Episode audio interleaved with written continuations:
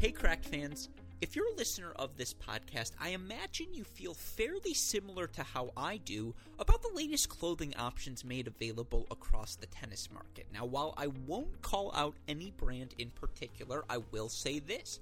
Given the exorbitant nature of the latest designs, feels like you better be pretty freaking good at tennis if you want to wear that sort of clothing on the court. Now, thankfully, we here at Cracked Racquets are now able to provide a far more suitable, far more comfortable, and I'm going to be honest, far more stylish option for all of our Cracked Racquets fans, courtesy of our friends over at Lucky Racket. Lucky Racket uses some of the best fitting and feeling tees in the world. Their shirts are combed, ring spun heirloom cotton and tri blend Bella and canvas. I don't even know what that means, but that sounds spectacular. So, how can you get yourself some Lucky Racket gear? It's simple. Just go to their website, luckyracket.com. That's L U C K Y R A C K E T.com. And use our promo code CRACKED15. If you do, you'll get 15% off all of your purchases. That means 15% off the shirts, 15% off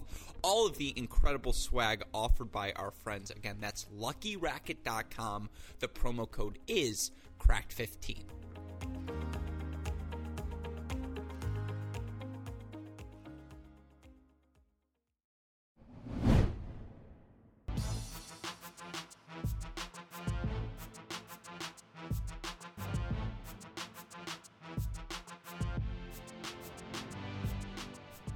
Welcome to the Mini Break, your daily podcast for the biggest storylines, results, and controversies from the tennis world. Today is Wednesday, December 29th. It is crazy to think, but folks, the 2022 professional tennis season is right around the corner. We are inching closer and closer to the start of all of the action that excites tennis fans across the world. Of course, Australian Open, the big carrot at the end of the January stick, but you look even more closely to next week, we'll get challenger action rocking and rolling again, ATP Cup rocking and rolling again. You look at some of the WTA draws in Australia, they are absolutely loaded right out of the gates. Of course, the ITF circuit never stops. College tennis getting ready to rock and roll again. I know on the junior level, at least here in the States, it's winter nationals week across the country as well plenty of tennis for us to get excited about on this show. But of course, before we turn the page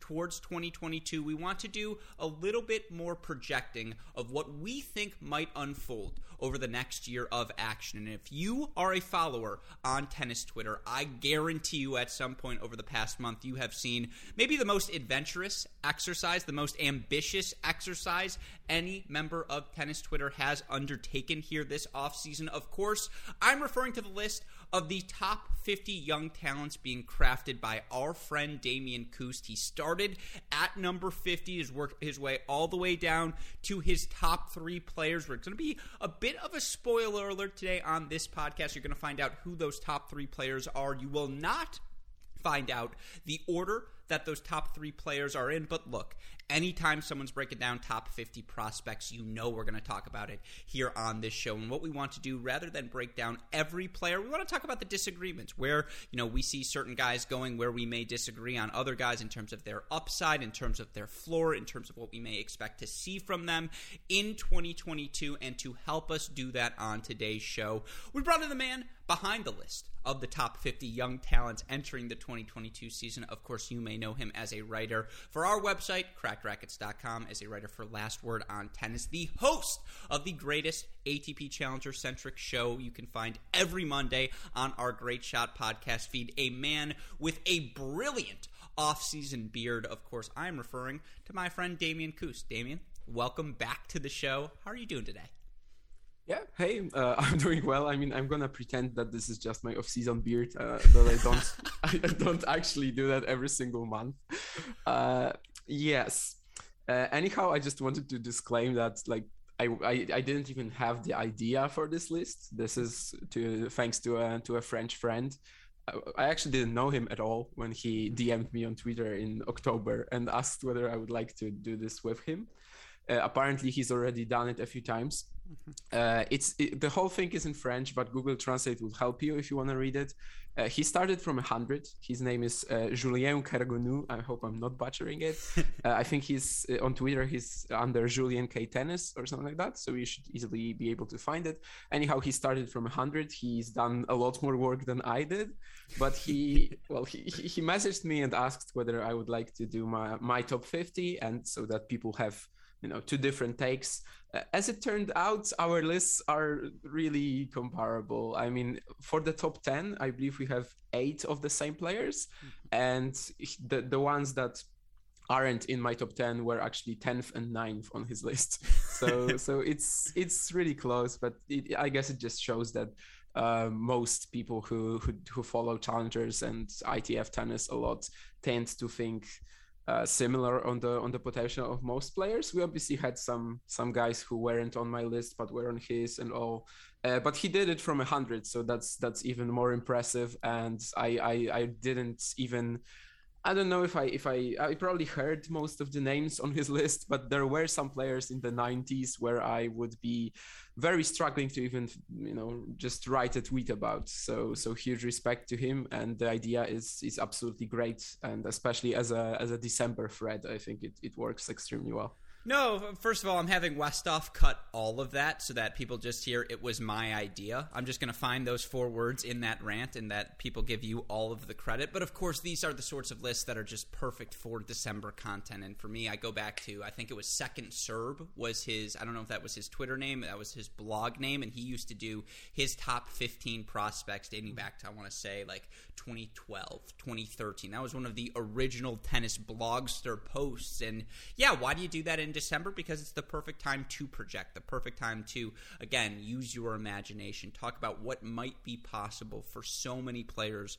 over the course of the next season. And again, it's a comprehensive list. You talk about players who, you know, perhaps people have never heard of. Of course, for us college tennis fans here at Cracked Racquets, I was thrilled to see the inclusion of people like Alexis Galarneau, to see the inclusion of people like Clement Chidekh and, you know, Ben Shelton as well. I think you may have missed out on a couple of college players, and believe me, we'll get there over the course of this podcast. But I do want to set the ground rules for your list. And of course, if you have not found or have not read Damian's list, maybe what we'll do if you want to compile all all 50 of your tweets and just put them together in one article. No editing. We can post all the top 50 on our Cracked Racquets website just so can people can see them all in one coherent location. We'll do that when we post this podcast. Uh, but just so people know, here is the criteria. And again, this is a criteria for both you and Julien. You said the players had to be born 1999 or later. Interesting cutoff date. I might have gone 2000 just to make it a little bit cleaner, but I like the 99 inclusion. So again, these players all born 1999 or later. That means none of them going to be older than the age of 22. Of course, they have to can... be Oh, please go if, ahead. Yeah, if I can jump in, I mean, I think he did la- last year's list. He went 1998 or later. Gotcha. That's why, so that's where he's. That's at. why he couldn't really. Yeah. Ah, okay. So interesting. Twenty. You know, for us, twenty-one is always just the cut drinking age in the United mm-hmm. States, and that's just always what it seems to be: twenty-one or under. But I appreciate that little disclaimer. So again, born nineteen ninety-nine or later, have to be in the top one thousand as of October first, 2021, I believe was the yes, requirement yes, yes. for that. They also have to have no ATP titles. They have to have no excuse me, Grand Slam second weeks, and they had to have never been in the top 100. Now, what does that never been in the top 100 mean? Obviously, that means Jannik Sinner, who would clearly be on this list, Felix Auger-Aliassime, clearly on this list, Denis Shapovalov, Carlos Alcaraz, you know, Alex de Minaurs of the world, although de Minaur might be a hair too old, but, you know, Sebastian Kordas, those sorts of guys, the, the guys who have cracked the top 100, names we already are comfortable with. We've seen the rise of a Jenson Brooksby. We've seen the rise of a Brandon Brandon Nakashima. It'd be interesting to me where Miomir Kecmanovic would land on this list, and I might ask you that question at the end of this podcast just to see where some of those fringe guys, fringe is a little bit of a stretch, but some of those guys who haven't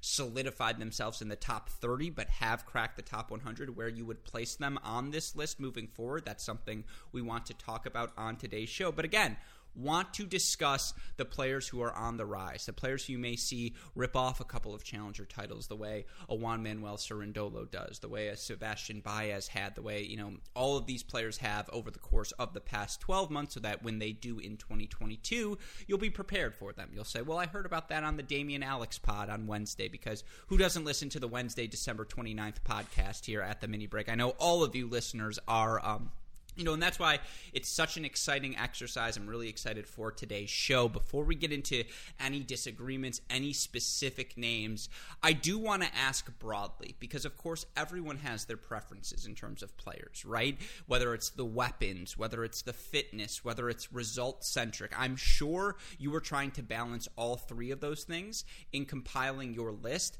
But I am curious when you look at younger players, and again, you can hear you and Jakob discuss this each and every week, Mondays, Great Shot podcast feed, best challenger coverage in the business. But I am curious again, more broadly, what were the traits to, that you value most? What were the things that when you're making your list would allow someone to jump to the top versus, you know, being a 30s, 40s, 50s sort of guy? Yeah i mean one brief thing that i have to say about the criteria as well is that uh, the criteria not the criteria that's sure. the plural never mind.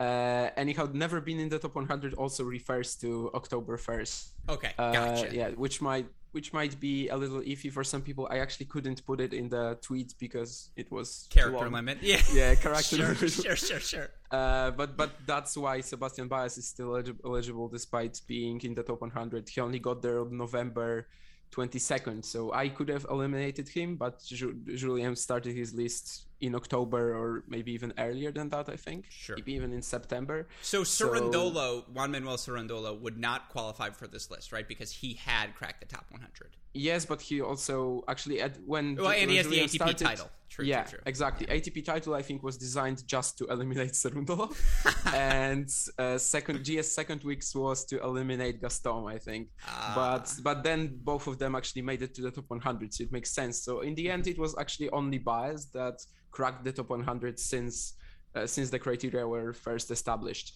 Uh, so so that's the only player that that's that you know has to be um, has to be in there, but he actually wouldn't be uh, based on the criteria that I put out in the in the tweet. Thankfully, Rune didn't uh, didn't crash the top, didn't crack the top 100. No, the other guy would uh-huh. be a Thiago Seyboth Wild, right? Because he has an, Uh, he ATP, has an ATP title. title. so he's Yeah. another one who hasn't cracked the top 100. But again, that's why he's not included on this list. But I, I'm going to ask you, by the way, about all of those players, the ones who were be fringe at the end, where you might place them on their list. But I didn't mean to cut you off. So again, characteristic wise. Give me the lowdown. Who are? What were the things that you value most in these young players? I mean, I think everyone just looks at weapons mostly because Okay. it's so much easier to predict the ceiling of a of an aggressive player than someone who will base his game more on fitness, as you said, more on touch, more Mm-hmm. on being uh, a great counter puncher. It's just way harder to predict the ceilings of these guys who also tend to probably break the top 100 or reach their potential a little bit later. So I think every single list like that would be a little bit inflated with uh, powerful players, especially mine probably, since this is the the style of tennis that I enjoy the most. But I tried to try to stay ob- uh, objective, of course, uh, if you can even be any Sure. objective in a, in a list like this.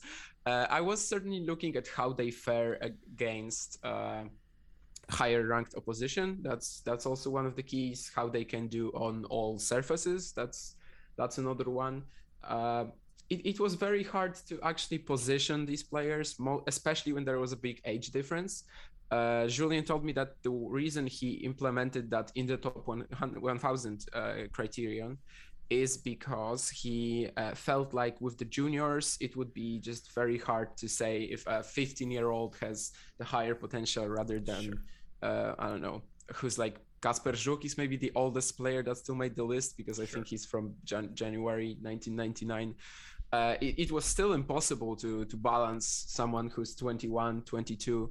Uh, is also one of the oldest, I think. But anyhow, uh, you know, just compare him to a 15 year old junior. And uh, uh, I mean, the, I guess there aren't any 15 year olds in the top, Sure. the top 1000, but there are 16 year olds, there are 17 year olds. Uh, and that was pretty much impossible. So I'm, I'm not happy about all the placements on the list. I was actually, you know, I kept changing them. It's not like on December 5th or yeah, I, mm-hmm. I I made the post on December 5th. I had the whole list ready. I actually had some short lists, you know, guys who I will eliminate. And for example, my number four pick, it, when I started, it probably would have been my number 10 or something like sure. that but then i just couldn't really eliminate him i couldn't get myself to do it so it's it's a whole mess a whole big mess but i mean I, I hope it was fun it was fun for me uh, yeah. I, it received a lot of uh, positive reactions, which I'm very happy with because I, I was quite insecure doing this. I, I regretted agreeing to this back in October, uh, but I mean people liked it, so I, I am happy that that's that that's how it went. And uh, but but yes, coming back to the question, uh, I, I think it's you know too many power player powerful players probably there, too many attacking players. Uh, but then again, it's it's just way harder to predict how someone with with other assets will actually do, uh, and and yes, and how they fare against better opposition, how they can. Uh, also, I mean that that's probably connected to their weapons, but but how they, uh, in my view at least, can fare against ATP Tour players potentially because that's we're not really looking like the, the aim is not to look at next at the next season specifically but more in terms of you know a, a longer uh, their careers. It's and then again it's also very hard because of the age difference. So you know someone who's very developed at the age of 22 or 21 uh, will obviously be ranked a little bit higher than a 16 year old because it's simply impossible to tell yet yeah no uh, to your point and i've been burned by this listeners will know this story 14 year old me, 13 year old, well, 13 year old me, I suppose was a little too early. 14, 15 year old me was convinced Stefan Kozlov was going to be the number one player in the world because you saw the creativity, the feel, how good he was at all aspects of tennis already. And yet, with hindsight, the past seven years has been for him about developing a weapon, making life easy for himself. And so you bring up the fact for weapons.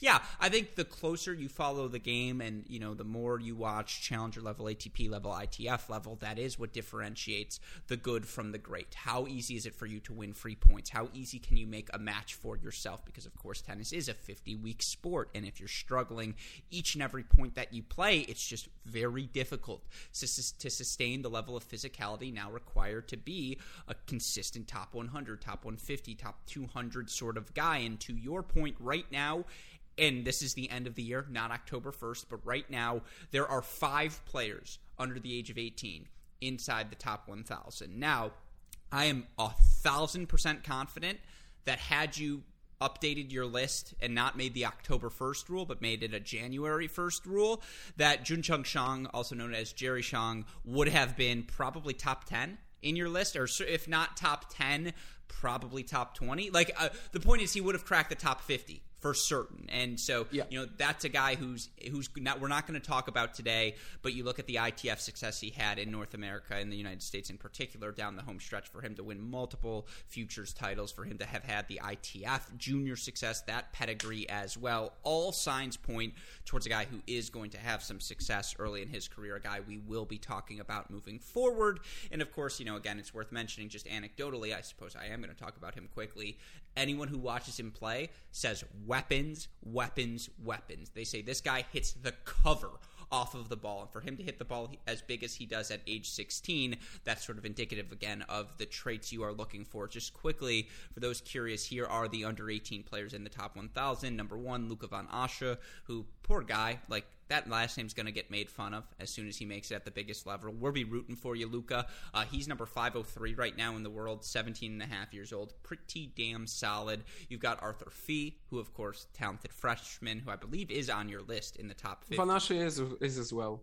Yeah, so both of these guys, yes, I appreciate yep. that. So again, guys who have had success, part of a French Revolution, dare we say, no pun intended. And there's a pun- bunch of talented young Frenchmen. Uh, we've got Jerry Shang as well, Daniel Merida Aguilar, and then Gabriel Debru. Is Gabriel Debru on your list? No, because that's a uh, new He was not.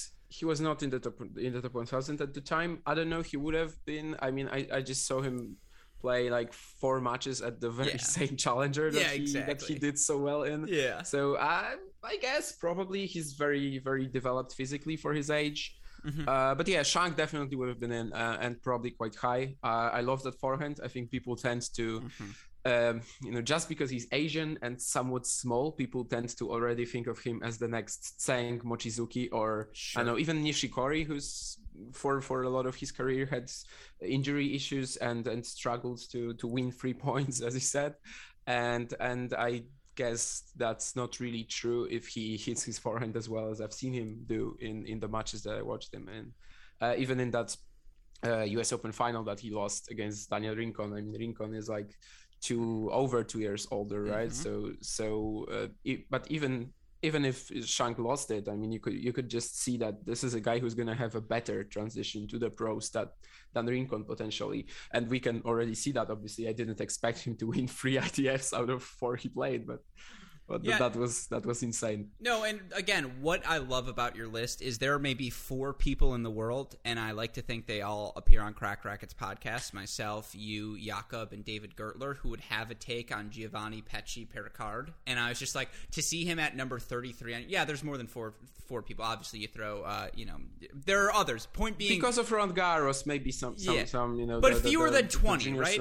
We'll say fewer than twenty would have a definitive take on him. I just love that you have a take. Again, this is why you're perfect for this exercise. This is why people are gravitating towards you. This is why people are stealing you for non Cracked Racquets podcast appearances. And I totally get that, by the way, because again, no one has their, if I say it each and every week on the podcast, no one has their finger on the pulse of what is happening, not just at the ATP tour, but at all levels of professional tennis, uh, quite like you and Jakob. And so, again, that's what makes this exercise really fun. Now, I did, we talk about the weapons. And again, this is where let's get into some disagreements. Let's talk about specific players. I think we have to start right away uh, with Chun-hsin Tseng, who of course goes by Jason Tseng, and I had the chance to meet him back in I want to say 2018, 2019 when he was playing an exhibition event uh, over in uh, Stowe, Vermont. It's part of the top notch, whatever wildcard challenge. It was, it was, really, really fun to get to see him play. And of course, I believe he's a junior Wimbledon champion as well. He's a guy. Two slams. Yeah, two yeah. junior slam champions. Roland so, Garros and Wimbledon, and he was also in the final at the Australian Open. And he had, uh, again, massive junior pedigree. Now, of course, you look for him right now, currently, I believe, 20 years old. So, he, you know, turns 21 in August of next season, coming off of his first challenger title at the end of December. He goes to Maia, makes the final in week one, loses in three sets to Geoffrey Blancaneaux, ends up winning uh, that second week, beats our guy, Nuno Borges, in the final uh, of that second challenger.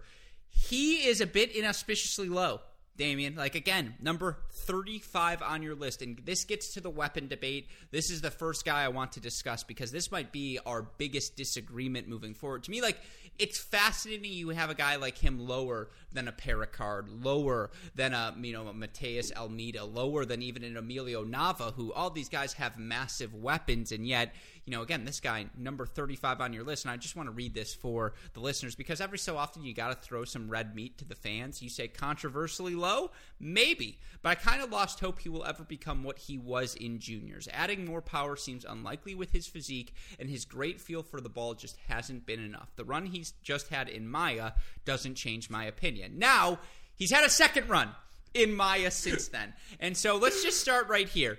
If you could redo your list, is that maybe one of the ones you would move up further? Is that one you would maybe move back on? What leads to him being at number 35? Because I've got take, uh, you know, again, on my list, he is far higher than that. Yeah, I, I kind of expected that you would disagree with this. I, I saw you making uh, like I, I, saw you saying somewhere that he could break the top 100 next year. Or something I do like think so. Yeah.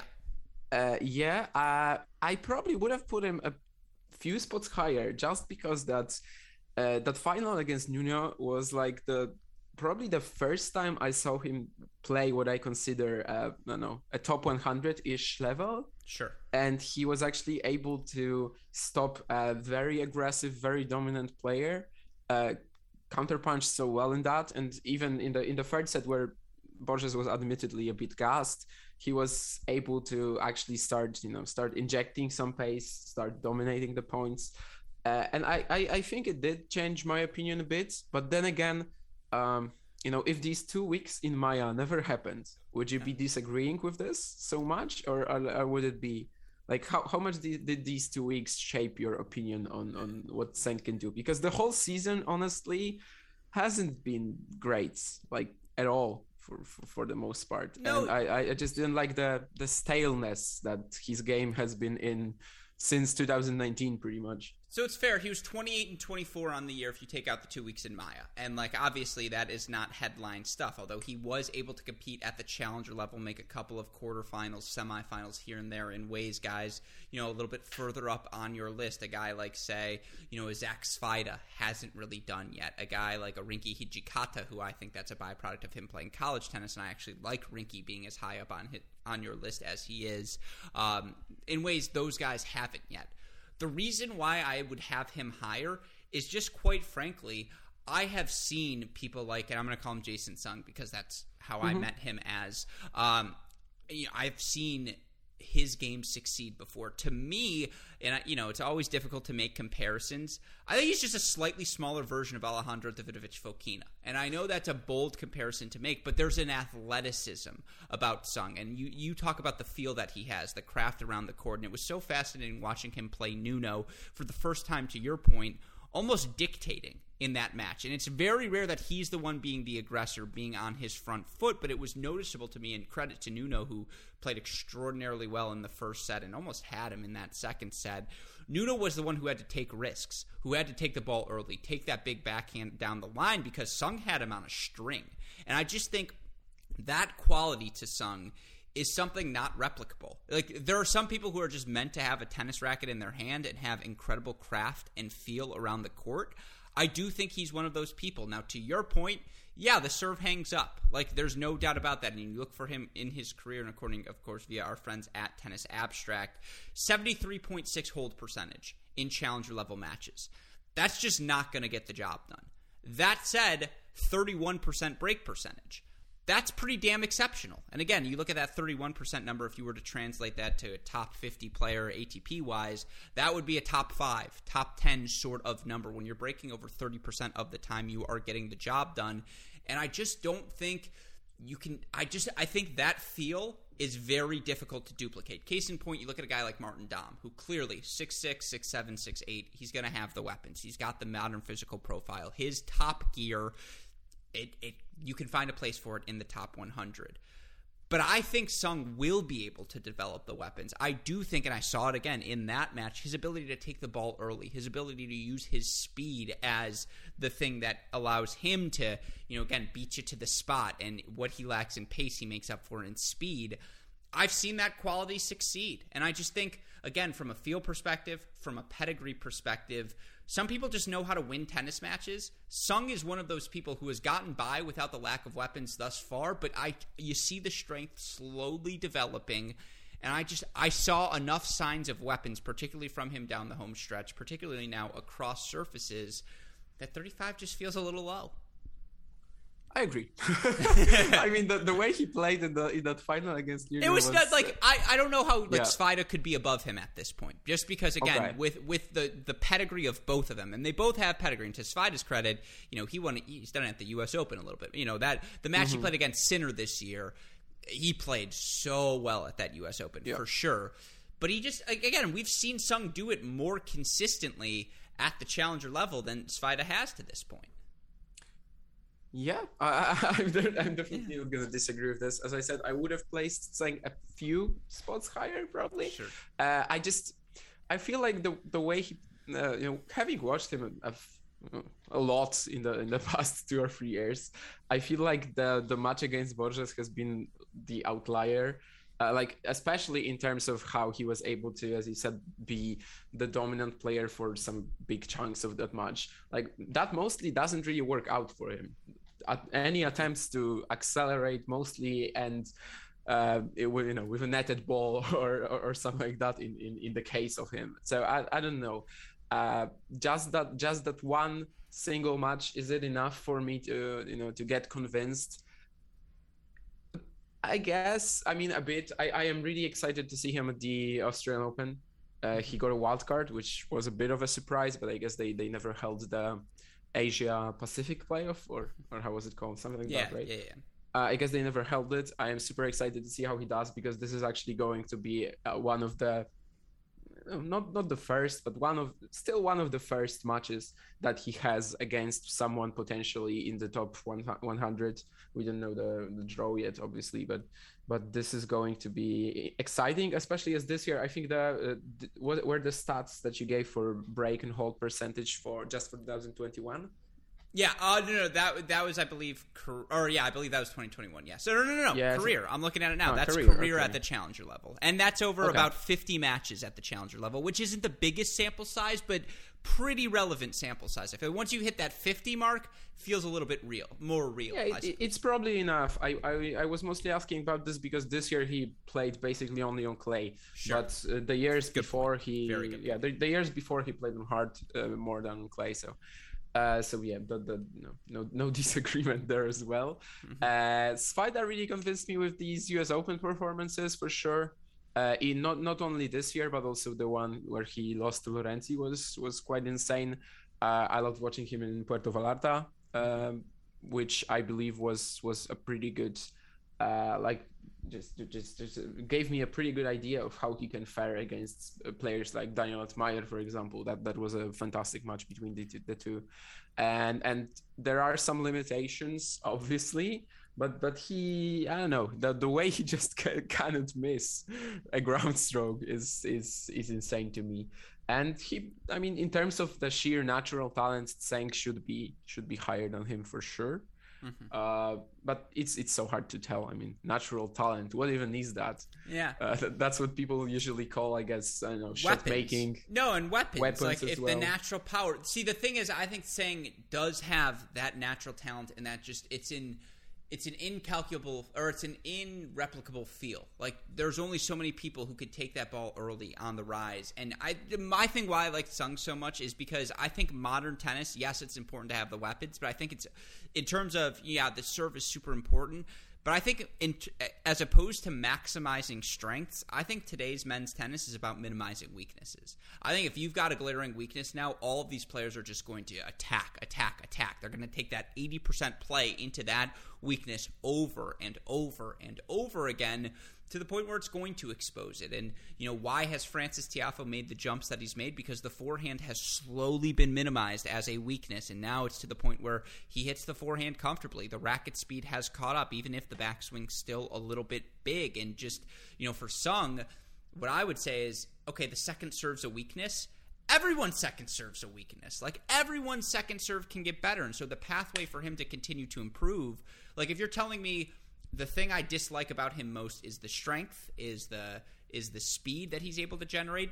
That is the one thing that is controllable. That is the one thing that every player can continue to get better at. Now, he's got a ceiling that perhaps others don't, but to me, and this is how we'll change players here, and obviously, if you've got any more Tseng thoughts, please throw them out there. But who's the guy Tseng beat in the final of the 2018 Junior Wimbledon? It's a guy by the name of Jack Draper who is, I believe, you look at your list. I want to say he's number six on your list. Uh, yeah, number six on your list. Seven or six, yeah. Yeah, six, six on your list. And to read again, Jack Draper got all the power required and has really developed physically in the past few months, which is a huge, as he used to struggle with his fitness a lot. Now, I would agree with that assessment to a T.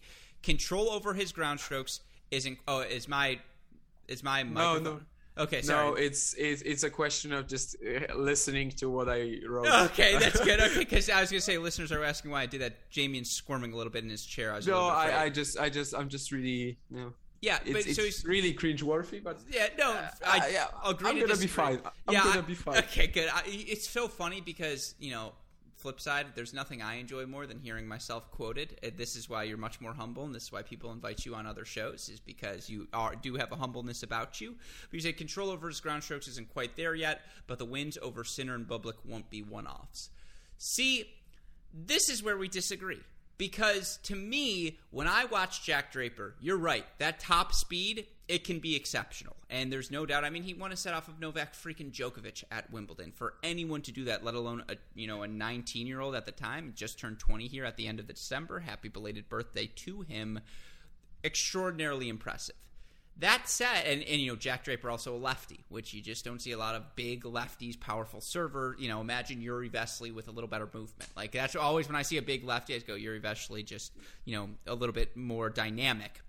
we've seen that have success into the top 100. I do agree with you. I think Jack Draper, with his game, with his power tennis, his physical profile, currently number 265, he will crack the top 100 at some point. And yet, you know, when you look at him throughout the course of his career, 94 and 47 overall, has had a ton of success at the ITF level. That said, 12 and 16 in challengers, 10 and 7 in his career when playing on clay courts. And, you know, you go back to the 2019 season, he goes 41 and 17 overall, was ripping through futures events and having all of these different successes. And you know 17 and 6 in 2020 overall as well a couple of futures uh, finals and titles mixed in there as well. That said to me i think there's a weakness. Like when i watch jack draper i know exactly what plan a is going to be. Hit the big serve hit the big forehand look to move forward be the aggressor. I love that there's a lot of people in the top 100 who you can say that about. And for me, it's like for Draper, what's plan B? What's plan C? What's plan D for him moving forward? Yeah, he'll have the weeks where he's serving lights out. And when he serves lights out, he can beat you. And that's indicative of his ceiling but I think his floor is a little bit too low to have him all the way up at number six, to have him above guys like, and again, you're starting to see my types here, but the Kacper Żuks of the world, and just, you know, again, the Thomas Machacs of the world, who I just know, like, I know what I'm getting from them match in, match out. I don't really know what I'm getting from Draper. It is a fair argument. I mean, his his challenger performances have been quite certainly a little disappointing. I guess I was I actually going into the list. I I thought of having him at, at many different places, but mostly it was the top ten. I mean, I, I think I, I think I had the uh, had it in my mind uh, from the very beginning to have him in the top 10 but i was i was very comp- uh, convinced by how he his body developed this year because i think fitness used to be a huge issue for him the, even this year he retired from five matches if i remember correctly. Mm-hmm. i'm trying to, to, to to look at it now. Uh, i see four. I, I believe there was a fifth one as well or maybe there, there were just i four. trust your brain either way yeah. No it, it's four i think. But anyhow uh, that used to be a huge issue for him. And when i saw him and i actually saw him live in helsinki this year and I, I almost didn't recognize him because the last time I the last time I saw him on decent cameras was probably Wimbledon. that then it's just you know the the, the challenger streaming that's the, where the quality is usually a little subpar. Mm-hmm. And I, I I I looked at this guy and I was like, who the hell is this? yeah. he, he just really uh, you know build up his body in terms of the muscles. I don't know if it's gym work or if it's just natural development. And I feel like since then we haven't really seen issues. Uh, although admittedly he played on mostly on very fast surfaces. There weren't really any you know any uh, long battles that grueling matches that he had to endure. Uh, in terms of whether his floor will be good. I don't. I, I have no idea. I mean, uh, it's it's very hard to balance, which you also mentioned earlier, the like the results and the eye test. Yeah, this is probably one where I trusted the results a bit, like especially against these opponents like Bublik, like Sinner, even Norrie, the, the loss he had in in Queen's Club, uh, Djokovic, of course uh, this is maybe one where I trusted the results a little bit more than what you can see on the eye test. Mm-hmm. Uh, I believe for most of the list, I was actually doing the completely opposite, the completely the opposite way. I tend to say that I don't believe in results. Yeah. I don't care. I don't care if. That's why you're near and dear to my heart. That's why we love you so. Yeah, I mean, the, the, there are oftentimes it happens that someone tries to talk to me about uh, a certain player and says, I don't know, he beat someone or he reached a quarter final at an ATP event and I say I don't care. I mean I just don't see it when that that's uh, you know that run wasn't so good. I mean what's it's certainly very random whether you reach I don't know a quarter final or a semi-final like mm-hmm. in one event. That's that's is nothing. But anyhow back to the point. Uh yeah I mean I can totally see the the case for Draper not uh, not, not not not potentially not being very consistent in terms of his results. I do think that next year will probably be where he starts uh, progressing like very rapidly. At least that's what I'm expecting. I think this year was wasted by by injuries, by by some fitness issues, as I said, uh, and then he never really got the chance to I don't know to speed up to to try to look for uh, for some very consistent results and match practice. Uh, but I, I, am expecting that next year. Uh, I hope he can do uh, as well on grass again, but that's obviously not really what I'm looking at when I said that I uh, that I was trying to pay attention to how they do on different surfaces. I mean, grass is such a novelty these days that sure. you know how many points you can actually get on grass unless you're winning Wimbledon. But but but I, I don't know. I mean, I, I am expecting him to to get better simply at at having that floor next year. Uh, whether we're ta- if we're talking about Plan B, I mean, this is probably a thing that you just have to sort of establish, find as as you progress through the rankings. Mm-hmm. Uh, whether he can do that, I don't know. Uh, in in a way, I think he's he's shown it a few times. Uh, the, even the first set against Djokovic at Wimbledon, it, it wasn't really Jack Draper playing that you know boom boom tennis sort of. I think mm-hmm. I think he had some some really good ideas and tactical patterns there, and I, I, I don't know. I just I guess I just believe in in the talent that he has. This is a guy who could certainly who can certainly produce an insane peak level. Yeah. Will the floor come? You know, yeah, I'm no. not Nostradamus, but I mean, sure. No, to your point again, we've seen that that ceiling, and I think we've seen him play better in an individual match than we probably have seen Jason Tseng play. That said, and you know what this is to me is I was going all in on Yuri Rodionov before the start of the season, and just boom was that a bust. And I was just like, the thing is, the game feels very solvable. And I know that's again, he's 20 years old doesn't turn 21 till the end of the year and has plenty of time to develop. But just, I don't think the backhand's particularly dynamic. I don't think the defensive skill set is there quite yet. And I think it's a lot easier to teach offense than it is to teach defense. And I know, you know, I think there are inherent gifts that benefit offense far much more than they do defense, such as a serve, such as the ability to hit the cover off of a plus one forehand. And Jack Draper, without question, can do that. And I love his willingness to move forward, and that aggression is unteachable. When I talk lower on his upside, that's not to say I don't think he can be a top 100 player. I think I said that at the beginning. That you said that, yeah. Yeah, that he absolutely can be. It's just to me, again, in terms of the dynamicism of his game, like, I just don't see him having the defensive skills to hang – you know the combination of defensive skill or fluidity. Like look at a guy like Denis Shapovalov, who somehow, by the way, would still qualify for this freaking list if he hadn't been a top one. you know, you know, he's still young enough to qualify for this list. Is what I'm trying to say.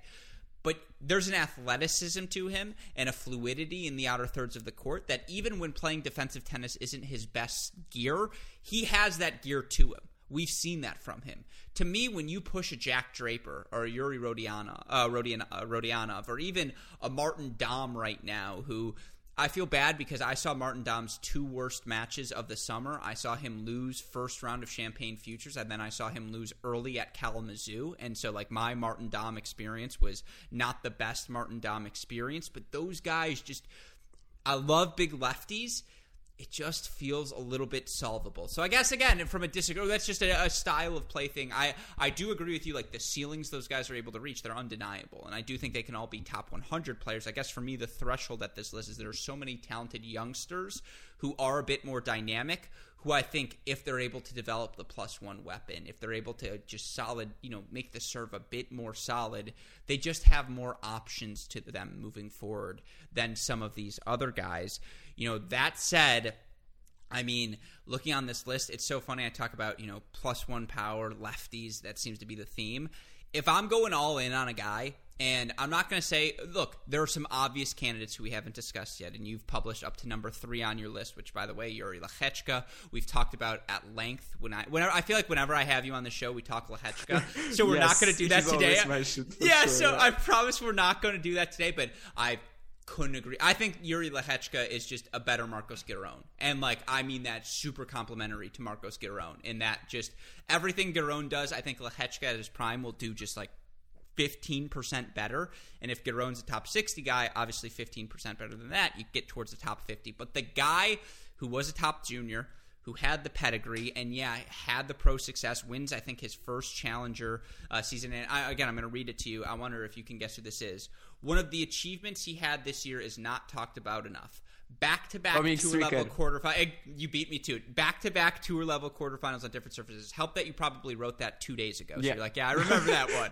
Weaker second half of the season, and I want to see him play a full year in challengers before I go nuts. Nailed it. Absolutely nailed it.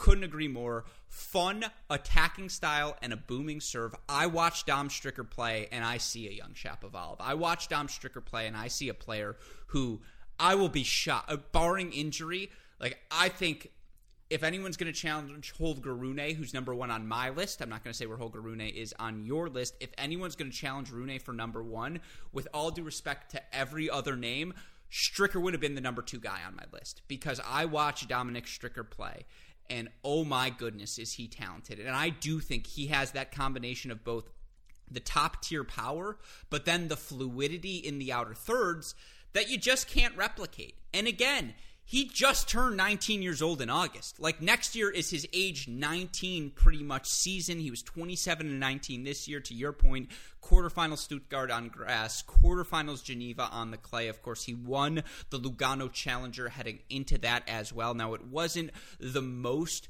rigorous schedule for him this season, and we definitely need to see how does he hold up over a 50 week span. But like that's the question you want to be asking about a 19 year old. I have no question about his tennis game. I am immensely high on Dominic Stricker, and like I know he's number five on your list. I swear to God, that's too low, Damian. Like I, to me, he's number two. Like I go Rune one, him two. I guess all that is to say. I know five is not low because obviously you think incredibly high of him. I, I, wanted to phrase a question to you. Am I being nuts here? You're saying you want to watch a full year before you go nuts. I'm ready to go nuts. Like if he has a full complete season where let's say it's Juan Manuel Cerundolo like, where again, four challenger titles or something like that, and even without the ATP title, he's just that consistent week in, week out. Will you be ready to go nuts about him entering next season? Absolutely. I mean, yeah. if he just has that year where he, I don't know, he reaches the quarterfinals at yes. most challengers yes. he plays, uh, wins, I don't know, two or three of them. I guess one would be maybe not enough. I don't know. It's it all depends on obviously what we would see in the in the actual matches. But I I'm not really hoping yet for I don't know top 100. I don't need that. Give me these two challenger titles. Give me these consistent quarterfinals. And I'm gonna be happy, and I'm gonna be ready to go nuts. Uh, I, I guess in in in this uh, you know in this particular case, I also looked at the results quite a bit like I, I really think that Geneva Stuttgart's run was insane. I was probably ready to go nuts at, at the time. But as I as I said in the tweet, I mean the, the second half of the season was undeniably very very uh, you know uh, silent, let's say, uh, uh, in terms of Stricker, and I I'm, I'm not sure what to think of that. I I mean he's so young. That's why I, that's why I'm saying that I want I want that full season. I want to see how he consistently how consistently he can actually uh, pile up results. Uh, I am super excited to watch him in Australian Open qualifying.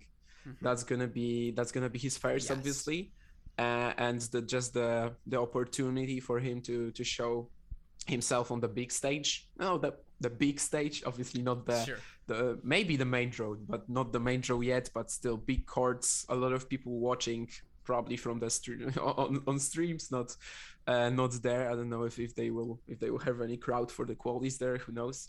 Uh, with, with, how dangerous it is there with COVID. But anyhow, uh, I mean that's yeah. I, I I am ready to go nuts if he has just I don't know a Juan Manuel Cerundolo season is actually a good comparison without that ATP title. Yeah. Yeah. Like something like that. Three three challenger three two two challenger titles good results throughout the year and i'm not, and i'm going nuts yes yeah no and again that would be great and uh, there are some players like, we could talk about all 50 on the list. They're all fascinating. There are a couple of things that you know we've talked enough. Thomas Machac, like again, that's another guy we talk about every time you're on this show. Kacper Żuk, a guy we talk about every time you're on this show. You have, have some comments on them? Yeah, I have actually a question because one of my like uh, Twitter friends let's say uh, I don't know if he's going to be listening, but uh, Diego Miranda. oh, of course, absolutely. First of all, he is a Twitter friend. I got to get him on the show. I hope he is listening to this, Diego. I'll tweet at you. We got to get him on because he is excellent. For the record, Damian, I consider you a real life friend, not a Twitter friend. You know, because we've actually messaged. Yeah, I mean, sure. yeah.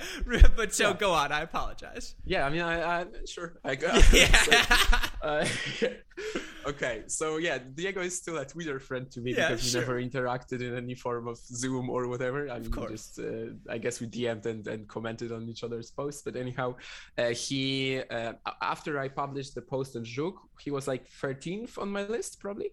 Mm-hmm. Uh, he co- uh, he commented and said that like uh, how much of this ranking is influenced by the nationality. Like he thought because I'm Polish, I had him much higher than he should be. Mm-hmm. I was a bit surprised by that, and that's my question to you. Like, is it uh, I, I, because I felt like most people would have him around that place. By the way, uh, Julien had him at 11th, so mm-hmm. uh, so no, disag- no, no, no, not much disagreement there. He also had Machac next to him, which is which is very funny, but I, I believe one one spot higher or maybe one spot lower, one spot lower maybe. I, I can't remember. Uh, anyhow, that's my question to you. Like, is is that positioning of Żuk weird in any way? It's a great question. I am so biased on this question in particular because Kacper Żuk is obviously a player I have been all in on, and he looked so good to start the 2021 season. No one won the months of January, February, and early half of March quite like Kacper Żuk it just feels like in terms of the floors of these players, he's a guy with a higher floor, right? And it's almost in the Jason Tseng model where it's just like you know what you're going to get from him, effort in, effort out. I don't think there's a big technical glitch. I do think he's a guy who can take the ball early, beat you to the spot, you know, take it on the rise, head to the net, and feel comfortable doing that. At the same time, there's it's not an elite athlete, but athleticism and fluidity will never be a problem for Kacper Żuk moving forward. And it's just hard to imagine the 24 or 25 year old version of that guy who has mature muscles and everything's just five miles per hour faster. It's really hard to see that guy not cracking the top 100 in the way that, say, you know, again, a Zane Khan, who's number nine on your list, and we're going to get to the Americans, we're going to get to the Frenchmen, we're going to get to Nicola Kuhn. Those are the last ones here we're going to cover. We might go over that hour mark, Damian. I apologize. You know, he has a higher floor than those guys. Like I, I just think Kacper Żuk is going to be very good for a very long time. You know, and maybe not exceptional, but very good for a very long time. Again, in the Davidovich Fokina Kecmanovic model, sort of a blend of those two, where it's not quite as explosive as uh, Davidovich Fokina, not quite as rigorously consistent as a Kecmanovic. I don't think he's overrated on your list. I really like where he is. Now, I might even put him ahead of Etcheverry, uh, just because I want to see Etcheverry play more on the non clay court surfaces. Like I just feel like we're always seeing Etcheverry on the dirt, and I've seen Żuk have success. Now he's, I think, at his best on indoor hard courts, as most Polish people would be, because that's probably what you grow up training in. Actually, I mean, th- th- this is funny because right now Poland has no indoor hard court professional events, which is crazy. Like, crazy. Yes yes, every single thing is on clay, and I mean, uh, we, we, we, gr- we, grow up on clay and and indoors. That that you know, clay in the summer, indoors in. The, I should have said indoors more than more than the hard courts. I feel like Kacper Żuk is at his best indoors more than anything else. I, there's a comfort sure. level to him. Sure. Yeah. I mean, I, I, I just, I, this is slightly off topic, but so no, many Polish players would be, uh, you know, would actually benefit from events like this. Yes. We've seen, uh, for example, in War uh, in Warsaw this year at the Challenger, Szymon Kielan won a, a match against Goncalo Oliveira, which was a pretty crazy mm-hmm. upset. And this is a guy who, I mean, how to compare him to anyone, anything else? I mean, he just plays tennis with himself. He either hits the ball in or he makes an error. It's that yeah. there's just nothing the opponent can do when he's playing well, and that style doesn't really work on clay. He is he actually won the uh, mm-hmm. uh, Polish national championships indoors. Uh, mm-hmm. Uh, like obviously Hurkacz wasn't there, Majchrzak wasn't there, Żuk sure. wasn't there, but still still a great achievement. Uh, and this is a guy who would really benefit if we actually had any indoor events. And Żuk, Żuk uh, you know, in the in let's say in the 2020 season, for example, most of his success came on clay which was always pretty surprising to me. Uh, but I but I do agree that indoors he's better. I think this is simply so, something that you know Clay will simply uh, he's go- sort of gonna run out of of his game against better players on Clay. Mm-hmm at least that's what I'm assuming sure. uh, will happen. Even though his challenge, the, the, the challenger title that he won this year was was on play. But yeah, uh, talking of underrated achievements, I I I, thought, uh, you know I spoke about Strickers uh, two back back to back quarterfinals at, at the ATP level. Żuk had six consecutive challenger quarterfinals to start the year. Mm-hmm. Maybe not to start the year, but I mean six six six uh, from January to to March or even to April, I think so that that was something that that was quite shocking to me even though i expected to him to do well this year because he had a fantastic finish to uh, to 2020 post post the pandemic break. Uh, but yeah i mean I, I, I totally agree with what you said. I'm not sure the floor is always there actually. There i've seen some matches that he where he uh, I call it, I don't know if it's a phrase that anyone is using, but I call it baseball tennis. I love it. I love it. I totally understand what you mean. Oh, thousand yeah, percent. I, I've seen some matches like that, and I'm, I'm not sure what to think about it. I want to see the consistency that he had in the first half of the season. To me, baseball I- tennis, by the way, not to cut you off, is Mm-hmm. the reflection of the indoor preference, where it's just like taking the ball cleanly, everything. There's no wind, there's Oh. nothing bounce. You know, I think for him, that baseball tennis, like I just feel like that is a reflection of the indoors.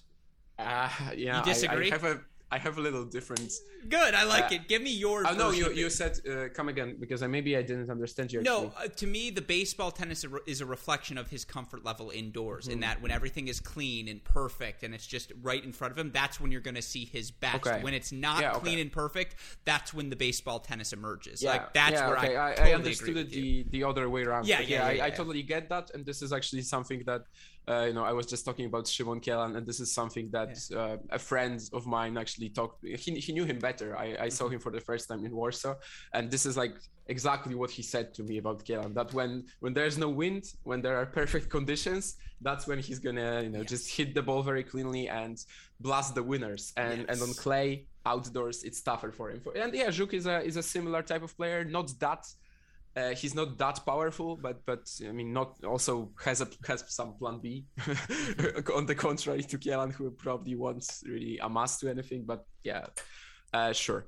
Uh, So Yeah. yeah, baseball tennis is, is a phrase that, that I've been using quite a lot. Yeah, no, I like that phrase. I'm definitely going to adopt it as well. With that said, again, we could talk about every player on this list. We said we weren't going to do Żuk. We ended up hitting Żuk. It's inevitable, folks. Whenever Damian and I are together, I always want to pick his brain because no one knows Polish tennis quite like Damian. That said, again, I want to go by countries here and just kind of r- uh, rip through some of these down the home stretch. Let's start with the Americans, and obviously the most prominent Americans on your list right now. Zane Khan, number nine. Shout out to the red meat you're throwing. You got to have a hot take in there. I'll say this. Zane Khan strikes the hell out of the ball, and if you go back, if you type Zane Khan Great Shot Pod on uh, you know Twitter, and you want to see my takes on him, I think it was Orlando at the end of last year when I watched him play. Was it Svajda? I forget who he played in that Orlando Challenger in 2020, but I watched that match, and I just remember thinking, "What's that forehand? Like that forehand is different than everyone else's forehand out here, even the guys who are winning. And obviously, for him, he captured three ITF titles this year. It felt like he started to rein in some of the non power tennis guard because he's a guy who will spray a ball and not be afraid of it. That is a guy who feels like very high ceiling. The floor is still a little bit undefined. Martin Damm, obviously, on this list, and you know Ben Shelton's on this list as well. I would flip the order of those three. I would go Shelton nine, Khan ten, Damm 18, or at least in terms of my top three. And obviously, again, let's be clear Brooksby, Korda, Nakashima, age wise, not other criteria, age wise, would all qualify for this list. I think that's a reflection right now of the depth and the strength in American men's tennis. Also, you'd throw in a guy like Cannon Kingsley, who I believe is a 1999, who's one of those top players for Ohio State. You watch his serve, his forehand. I don't think you can feel any worse about him as you do Martin Damm. Like I do think there's a lot of similarities in the two of them. Damm obviously a little bit bigger, but uh, Cannon a little bit more fluid. Like, but to me, Ben Shelton, man, like again, I watched him as a seventeen, uh, as a sixteen year old, then as a seventeen year old, and just last year, what clicked for him in college tennis, and this is a college issue that I know doesn't relate to you, but talk about a guy who has the top gear, right? Who can hit the big serve, hit the big forehand, is comfortable moving forward. Now, I don't think the passing shots in the outer third are quite developed yet, but I don't think he lacks for a second in fluidity, for a second in athleticism. And I do think he's got the sort of craftiness and feel to where, you know, I talked about earlier, I think it's tough for the power based players to develop those passing shots. But for him, and not to use Shapovalov as the model, but it's just like, I think there is another gear for him. I think he's got the skills to develop plans B, C, and D, and he just hasn't done it yet. Your thoughts on all of the Americans, why you have them ranked the way you do? Yeah, uh, Zane Khan, I certainly didn't expect him to have it this high.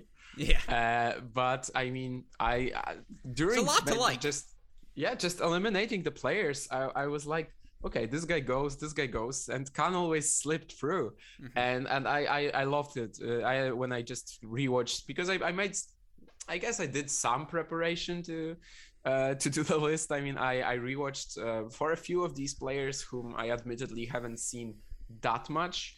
Uh, I I watched a few of the, their ITF matches that were on YouTube or or something like that, and I mean, uh, when, when I when I started watching the Khan forehands more uh, and just thoroughly, just just just really looking into it, I I got really mm-hmm. amazed by what this shot can do, and I think the, the especially this year it got a lot more pop on it, it got a lot more power, and and the, the fluidity which is which is a word which you've been using so much in this, yeah. in this pod but this is really good i mean i but I, I, think it matters right fluidity in and out of uh-huh. corners is modern tennis it is, yes. I, I, that's a word I, I don't feel like I've been using in yeah. my tennis coverage, and I, I just might steal it from you. It's all yours, my friend. It's the least I can offer you. And I, he, he definitely has it too. Uh, and, and I believe that the, the potential he has is mostly based around that forehand. But to actually have it, you still need to have a very solid base around it. Mm-hmm. Uh, and Khan certainly has it. Uh, Damm, I think, is one of the more preemptive rankings on this list. That's projecting for. So again, I think when you look in 2024 for the listeners, I agree mm-hmm. with you. I do think that one could. It'll either age really well or horribly. Yes, yeah. I, I I totally agree with that. I, I think he has a huge ceiling, but yes. I wouldn't really be surprised if his next year results aren't like yes. any better than this year's. Like hundred. That's a twenty. hundred yeah. percent agree that wouldn't surprise me at all and that's that this is I, I would agree that this is one of the positionings that in a few years could make me look ridiculous uh, but then again i think everyone who has a pretty good understanding of Damm's game knows that the ceiling is there but whether whether he will develop into a top player i don't know uh, mm-hmm. Shelton, you pr- definitely know a lot more than, than, than I do about him. I actually had to uh, had to watch a few of his matches before doing the list in order to have uh, a better idea of where I would place him because I only saw him in a few of the, the, the Champaign ITF uh, and the US Open. Mm-hmm. Uh, and I I don't know maybe I was unlucky, uh, but there were a few of these of these performances that I watched that just weren't that convincing. Okay. I guess the, the the the game wasn't as as explosive as I saw it in other matches. Sure. Uh, I the, the, consistency certainly wasn't there, uh, and I just uh, I don't know. I mean, that this is certainly a player where I just see a lot of potential when he's playing well, when he's in form. Yeah. But the the few matches that I saw, which he lost lost to some players who you know, probably won't be uh, stars of the game in the future. The the few matches that I that I decided to watch, uh, I I was a you know I just I just was a bit iffy. Uh, it, it it felt like he's just uh, you know the, the the difference in the level that he can produce on a on on the given day could be uh, could be just really really uh, big, and that's I don't know. Uh, th- that's why I made him 18th. Uh, you said that you would have him over Khan. I would, I would, and it's because again, mm-hmm. it's so funny. I, you talk about Damm having the higher upside. I like, I, I don't want to say I vehemently disagree. And again, this is my experience watching them in person this summer.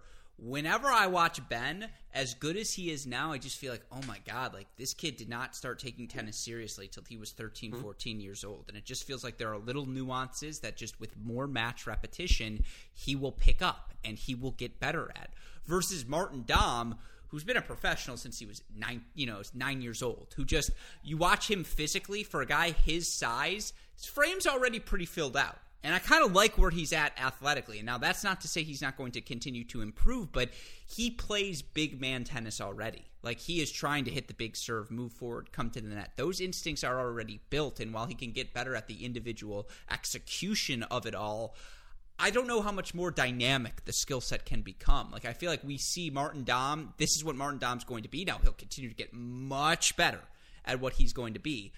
But like I have no idea what Ben Shelton's going to be. It's just this ball of explosiveness, and I think you could say this about Zane Khan as well.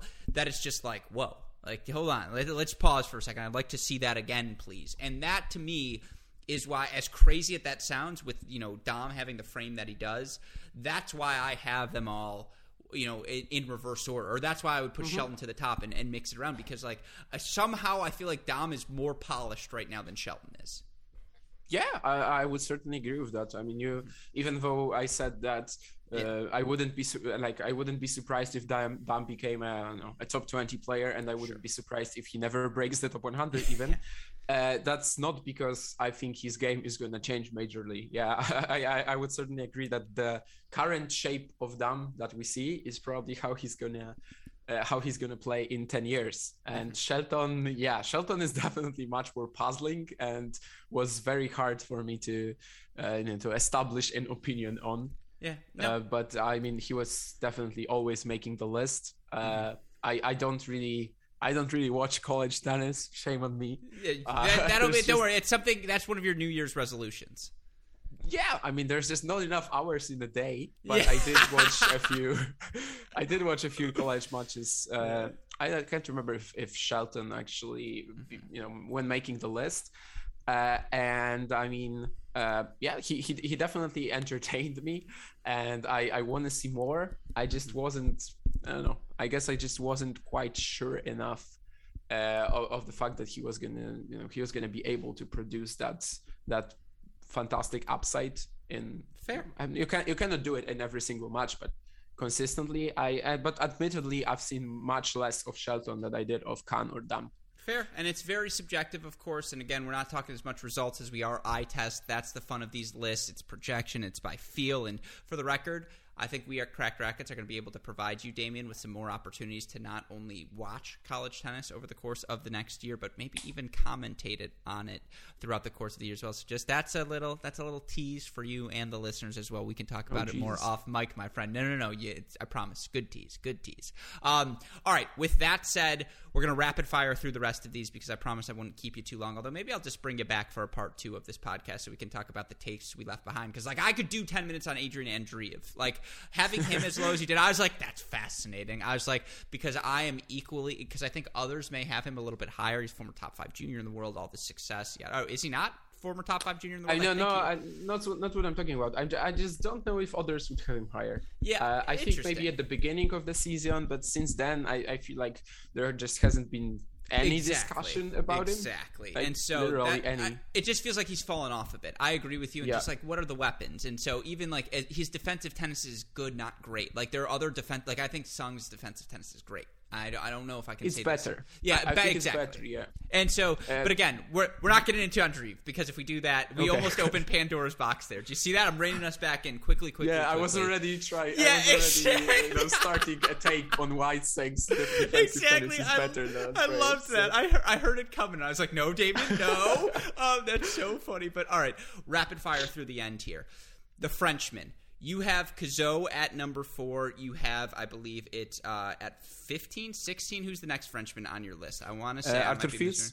Oh yeah, Arthur Fils. Who's who's what? I want to say a little 16? bit lower down there. Yeah, 16 on the list. You've got Van Assche at 25, and you know again, uh, Perricard at 33. Are we going to get a French resurgence at all next year? Are, is France going to do next year what Argentina, the Czech Republic, and Italy did this year? Like, is that a fair expectation? Potentially not next year, but they have like two very strong. It's obviously not generations, but I yeah. call them, let's call them generations no, it's fair. juniors. Three year gaps, like guys who didn't compete yeah. necessarily against one another, but are all still young. Exactly. So that there's that uh, Mayot and Cazaux generation. Let's 100%. say that the the guys that played the 2020 Australian Open final between the between themselves, mm-hmm. and then there's that whole generation right now, which uh, this year at the French Open we've had four uh, boys singles semifinalists coming from France. Mm-hmm. Uh, obviously, Sean Cuenin hasn't really done that much since then because he mostly played juniors after mm-hmm. that. But these three these three guys, Fils, uh, Van Assche, and Mpetshi Perricard, have I mean, each had a brilliant moment on the professional tour already. No one really got down to winning multiple ITFs or something like that. Uh, mm-hmm. At least that's what I think. Mm-hmm. Uh, I, I, definitely saw them in in quarterfinal stages. I think Van Assche was a finalist of a 25k as well, where he mm-hmm. lost to to E2 maybe or something like that. No, to Joris Delort. No, never mind. I'm I'm talking I'm talking about these many uh, very uh, there's many not important things but i mean uh, this is a like i always think of these three just when, when i think of Fils i think of van Assche and Mpetshi, mm, Mpetshi Perricard as well i think after that uh, that Roland Garros uh, campaign that they all had i sort of have them just combined in my head, and I and I just think of, when I think of their potential, I just compare them because it's it's very easy. You know, these are I think Fils is a year younger, but the Mpetshi Perricard and Van Assche are 17. He's 16, and they're just very easy to compare because they emerged at the at the very same time. Uh, definitely, Fils and and Mpetshi Perricard are the power players in that in that trio. Um, Mpetshi Perricard has a one-handed backhand that I just don't know if it's sustainable. I'm not an expert on technique, of course. I am not a coach or anything, but I, I've seen people who are uh, you know say that that this is going to be very hard to uh, you know, just not to get it attacked easily. Mm-hmm. that's why i have him the lowest of the three. That's why i don't think of him as highly sure. as i do of of Fils and Van Assche. Mm-hmm. Van Assche seems very smart. He's very consistent. The the double-handed backhand is okay. I uh, is okay he's great. Yeah. Uh, i think he's done the the most in the pros so mm-hmm. far out of these three uh, I'm mostly thinking of a, a, challenger quarterfinal that he had in, in France. I think he lost to Bonzi in in, in three sets, maybe even. Mm-hmm. Uh, no, that's, another, I was gonna say that sounds about right. Yeah, uh, yeah. In three sets to Bonzi, there was also another quarterfinal later. So like he's mm-hmm. doing very well. As I said, a, a final at the 25k. So he's doing very well in his early days as a pro but I'm just not sure if it's not. I think it will run out earlier than what Fils can you know can have. And uh, i mean Fils i had so much trouble ranking because he's 16 because yeah, you just exactly. never really know. But he does seem to me that he has that sort of special something. He is very fluid i would say. Uh, he he he can be wildly inconsistent. But over the the last few years i think i've started looking for uh, I don't know, just a, a, one crazy shot in a player, maybe just just something that can let him win points easily, rather than the actual consistency of how he can do it. I think this might be wildly wrong, but I mean, for, for the most part, I think consistency is easier to fix than actually, you know, finding that that that one shot that you can uh, that you can start to excel uh, because of it. And I think Fils will have it with the with the forehand his serve is not as massive as Mpetshi Perricard's, but it's also very very workable. And I think uh, you know just because he's 16, I think there's still so much room to grow, and probably uh, this is a guy who, out of these three, has the most potential to me. I think I think most people agreed with that. Mm-hmm. Uh, not not under the these particular tweets, but ever since uh, Roland Garros this year, uh, I've I've participated in a lot of discussions about these these three guys. Uh, I believe most people kind of agree with that. Although I, I remember that some wouldn't even have Mpetshi Perricard on the list. I mean, mm-hmm. Julien, for example, didn't have him in his top 50 for sure. I can't remember if he even had him in the in the top 100. But he was in general very. Uh, I guess he was underestimating French players a lot. yeah. No, uh, I, I, I love. I agree with you on Cazaux. I would be on that camp as well. You watch the serve. You watch just again the forehand. Uh, there's a lot to like about his game. I, I completely the fluidity. Yeah, I mean, yeah, but yeah, it's, it's just it's Stricker esque. Like I'm not trying to make that big of a comparison yet because I, I think Damm. Well, I would flip them in the rankings as I mentioned mm-hmm. earlier, mm-hmm. but um, I think projecting forward because again, because they're so young also, and it's just like there's a lot to like about the, the complete package he brings to the game. So, no, I appreciate the breakdown of the French. And again, I feel like we've talked about the Italians enough Musetti, Sinner, Nardi. There's a ton of them to love as well. That said, we're going to rapid fire here down the home stretch. You ready? Mm-hmm. One yep. minute, Nicola Kuhn. I. I think next year's Stefan Kozlov is going to be him. Like I could not agree with your placement on the list more. He's taken a lot of lumps the past two years. I don't care. I love that you have him all the way up at number eight on your list. Make the case. Yeah, um, I mean, I, I totally agree. We actually had a podcast already when yeah. we called Nicola Kuhn uh, a, a, Spanish at the time, Stefan Kozlov. He's, yeah. now re- back to representing Germany. Yeah. Anyhow, uh, just the peak level is still insane. And insane. It was easy, I, yes, yes, preach. It, it was easy to forget about it, right? Yes. Like it was easy to forget about it during the last two years when he couldn't win consecutive matches. I believe from February 2020, mm-hmm. Koblenz to to Mallorca this year. Mm-hmm. So like 15 months or something. It was bad. It was re- he had a matches. really bad 15 months. Yeah, but he he also told me when I was talking to him in Szczecin that he started working more. Like he started working hard, if it makes sense. I mean, I don't know how uh, how serious he was. Like what what was he doing before? But he he got a new coach who seems to be be working well with him, and just that little.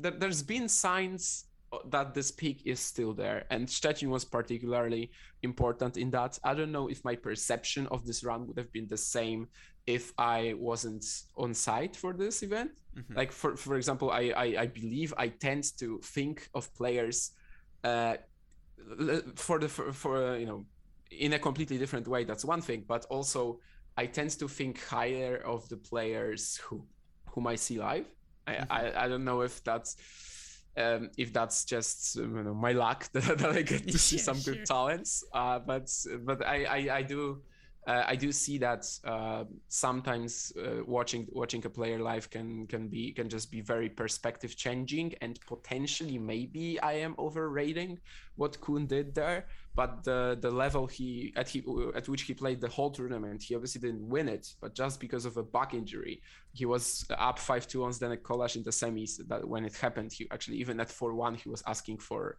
for pills already. Mm-hmm. So uh, I I believe he totally would have ended that tournament as the as a, as the winner.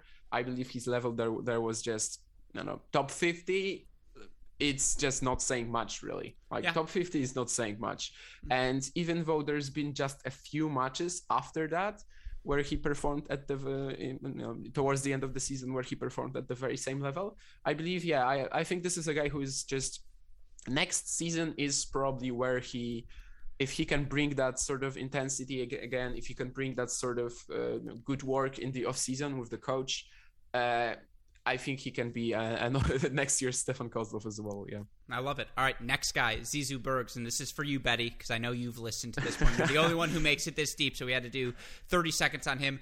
Love the size, love the weapons got better on clay as you mentioned my term and we're going to get back to it. I don't love the movement. It's it's fine. Mm-hmm. it's a little see i was the thing is i got burned. I was wrong about early tsitsipas because i worried about his fluidity his strength and i look at him now i don't think anyone would question his movement in the outer thirds of the court. That said like that's the best of the best. And to say Zizou has to make a Tsitsipas like jump with his fluidity to just get a little bit better defend with his defensive skills. Like I do like his aggressiveness. Again, I do like the size that he has. Seven might be a hair high. I'm sorry, Betty. Don't block me. You know I love you. Seven feels just a hair high.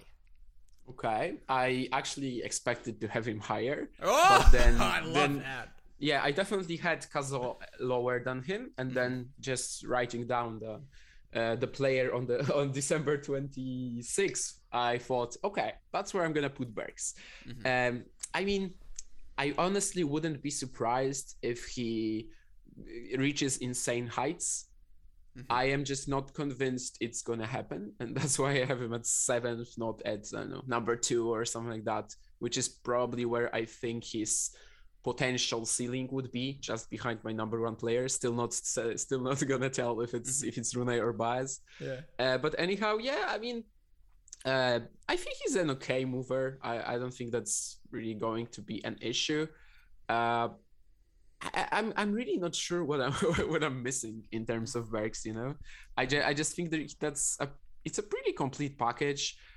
I think his results at su- his results at some points this year were quite uh, were a bit underwhelming. But then, who am I to complain after he wins three challenger events in the first half of the season? Yeah, and and I just I'm just not sure if he's I don't know. This is very subjective, but I'm just not sure if he's gonna become the possibly best version of himself. Sure. Like there are some players. I made this argument about Flavio Cobolli. Mm-hmm. Uh, I, I don't even know what it's based about, but he seeing his not not not to say that Zizou doesn't have a good work ethic or something like that, but I don't know. Just seeing Cobolli compete, seeing him, uh, seeing him play makes me think that this guy is gonna become the best version of himself. That he's just gonna, you know, whatever he can do with his career. It's Andre it. Rublev. It's literally the Andre Rublev factor, where it's just like I guarantee you, yeah. Rublev will maximize every ounce of his talent. Now, what is that talent? I don't know, but that's that's the guy I turn to mm-hmm. there, where you're just like, you know, this guy is doing everything possible.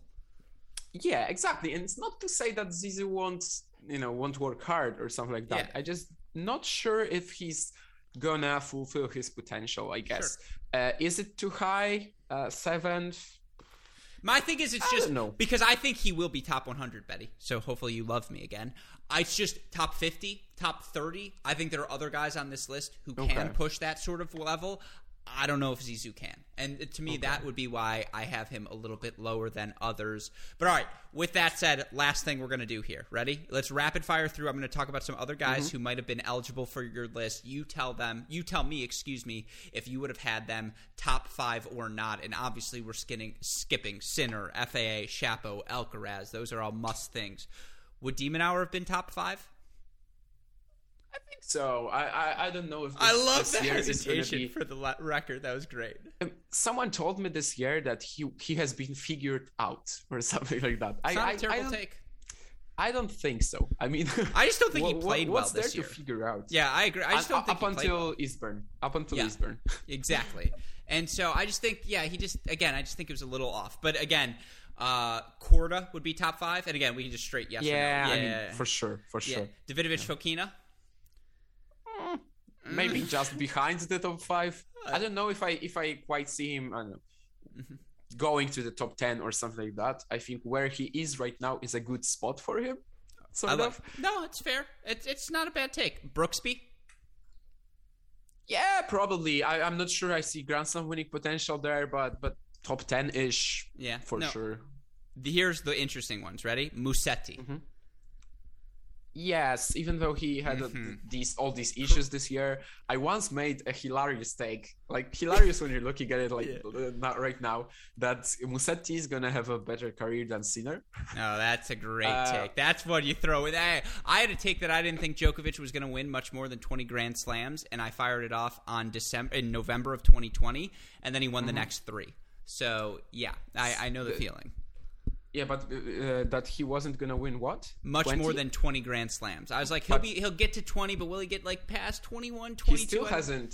He still hasn't won his twenty first. So you might be. You Mm, I might agree. be right, and, And I, I might got- be right about Musetti. Yeah, I- I, agree. This is what I'm saying. Hold on to the take a little bit longer. actually there was an interview with Sinner where he said the very same thing, uh, like a couple months later. Mm-hmm. No, but uh, 100%.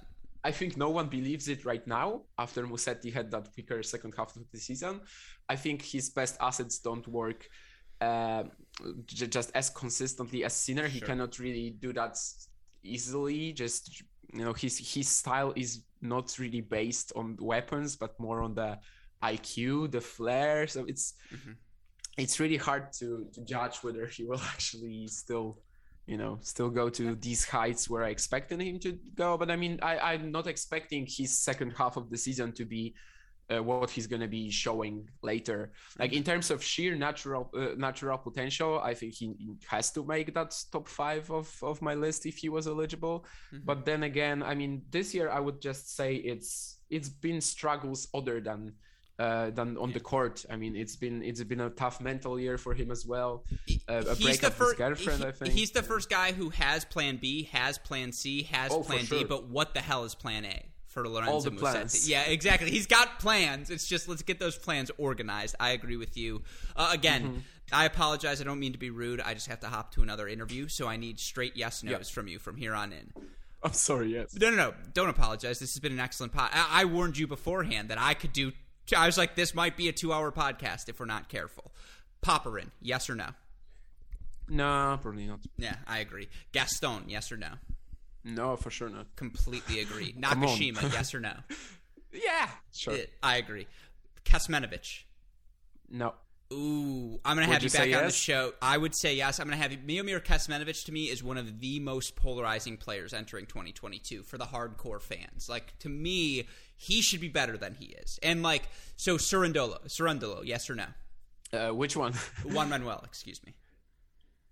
Uh, let's say yes, but it's like a very, very, um, you know, Tentative. uh, a tight yes, yeah, Yeah. tentative yes, if you may. Uh. See, to me, I'm Team Kecmanovic over Team Cerundolo, but I think it's very similar for both. So that might be a separate podcast. Okay. Moutet, yes or no? No, no. Agree with you. Ruusuvuori, yes or no? Not top five, but top ten ish. Yeah, I love his power, and I think he gets more and more fluid. I think there's a little Tsitsipas in Ruusuvuori in terms of athletically, and so it's interesting to me. Obviously, Baez, Rune have yet to be unveiled on your list. Maybe they will be. Maybe they won't be. You'll have to tune into Twitter to see the final two in your top 50. But with all of that said, Damian Kust, you are fantastic. Any final thoughts on this exercise? Uh, I don't know. I mean, I, am not sure if I'm gonna do it again, but it was really fun. I hope in I hope in like 2026 uh, you know, no one is gonna is gonna come back to this and just uh, you know.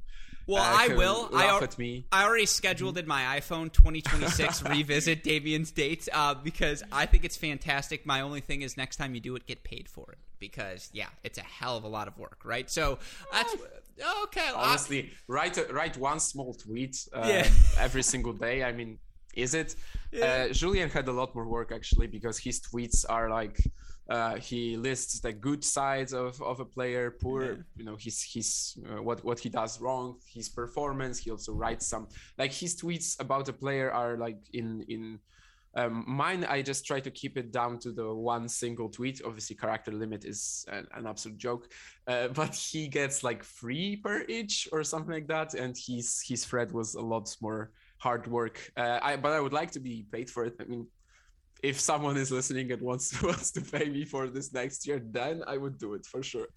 I love to hear that. Well, of course, as always, you can read all of Damian's work either on our website, crackedracquets.com, for last word on tennis for numerous other sites Damian contributes to. Of course, you can hear him every Monday on the Great Shot podcast feed. He and Jakob Bobro breaking down the latest and greatest developments over on the ATP Challenger Tour. Of course, I'm going to make a better effort to get you on this show more frequently moving forward throughout 2022 as well, because hopefully, as you listeners can tell, I really enjoy the opportunity to chat with you, my friend. I feel like we always get extraordinarily depth and we nerd out, and I think that is something that I know the tennis community enjoys. Of course, if you'd like to hear our other nerd out sessions of this off season, you can find all of our content from the past month on our website, crackedracquets.com. Like, rate, subscribe, review to this show, the Cracked Interviews podcast, Mini Break podcast. If you need the more immediate updates, Twitter, Instagram, Facebook, YouTube, we are at Cracked Racquets. You want to message me or Damian directly, I'm at Great Shot Pod. He's at Damian Kust. A shout out, as always, to our super producer,